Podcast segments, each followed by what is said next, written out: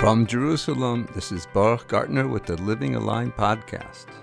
Teachings from the Hasidic masters, providing the tools you need to live with greater vitality, connection, and joy.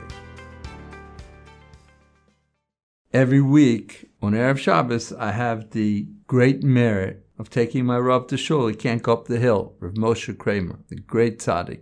This week when I opened the door to my car for him, he opened my mind to this great mitzvah of the Havta L'Rechok Kemocha.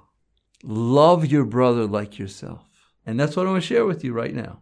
Among the many things that we talked about in that short drive to Shul, which God willing I hope to go deeper into in the weeks to come, because this mitzvah is a portal, a door into a very, very lofty concept. This one mitzvah is all-inclusive. The word klal godol.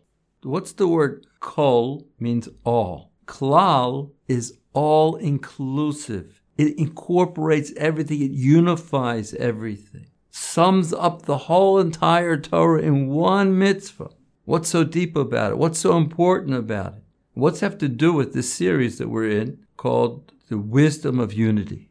The first thing that Rav Moshe said was that Rashi rarely quotes the name of the Tana that he's bringing. Here, he mentions Rebbe Kiva. Why? It's a hint to the period of time of Sefiras Omer, a period of mourning, where we mourn the twenty-four thousand students that passed away suddenly in this period of time. What was the reason? They didn't honor one another. What does that mean? That even though they were learning Torah on a high level, each man was for himself, unable to see the viewpoint of the other. And Rebbe Moshe quoted from the second chapter of Pirkei Avos. Rabbi Yochanan ben Zakkai said, even if you've learned a lot of Torah, al tachzik tova le'atzmecha, don't hold it for yourself. Don't think it's your Torah. Torah is the unifying force in the world.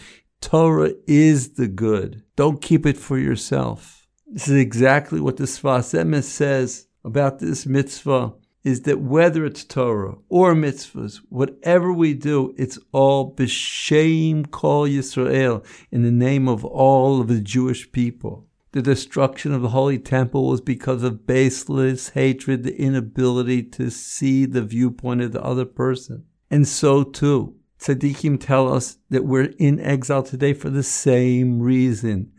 We want to turn this around. We want the base of Mikdash, and it's through this amazing mitzvah. Let's return to the masterpiece of Rebbe Nosson, the laws of loans and interest number five, and see what he has to say about V'ahavta l'Rechok Kemocha. Teaches Rebbe Nosson the power of the Yetzirah comes from multiplicity. Before there was a world, everything was one. In that oneness, everything was good. Everything was holy. After creation, even though everything was pristine, there was a foothold for falseness, strife, and most important, free choice. The world is a playing field for man to exercise his free will. And only man has free will. As we said last week, an angel is very simple, very focused on doing the will of Hashem. On the other hand, an animal, he's lacking daas. He's programmed to survive and will push over anything in his way. Free will is the greatest wonder of creation. And all strife begins with multiplicity. As the verse says, Hashem made man straight, and they, plural, they chose complication when they ate of the tree of knowledge of good and evil. And all of the multiplicity is reflected in the infinite permutations, even in the weather, cold and hot, summer and winter, day and night, as is brought down in holy works of the Eitz Chaim, that no day is similar to another. And it's from here that all of the infinite permutations of what happens to a person stems from, and why each person is different than his friend. And the essential choice of each and every person is to focus his daas on a daily basis, even every hour and even every second, to believe in truth that everything is for his benefit.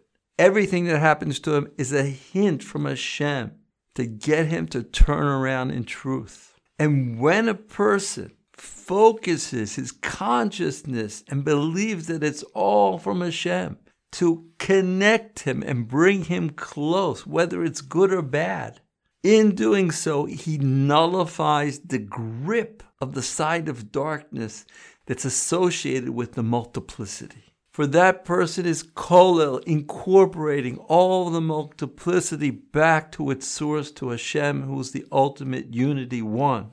Listen to these words. And if every single person would behave this way, to connect it all back to the one, certainly the world would be in a state of love, peace, and unity. And the whole world would be rectified in perfection. Tikkun Ha'Olah. For this is more dear than anything in the world. And this is the Gavaldic mitzvah of Havta L'Rechok Kemocha, love your brother like yourself. Said Rabbi Kiva, this is a great foundation idea. This is an all-inclusive mitzvah. In truth, even though every single person is totally different than his friend, nevertheless, each and every person has to love his friend like his own soul, and to know that everything stems from oneness, unity. And Hashem created every single person different than his friend specifically, in order that every single person with his vantage point would come together in unity with his friend.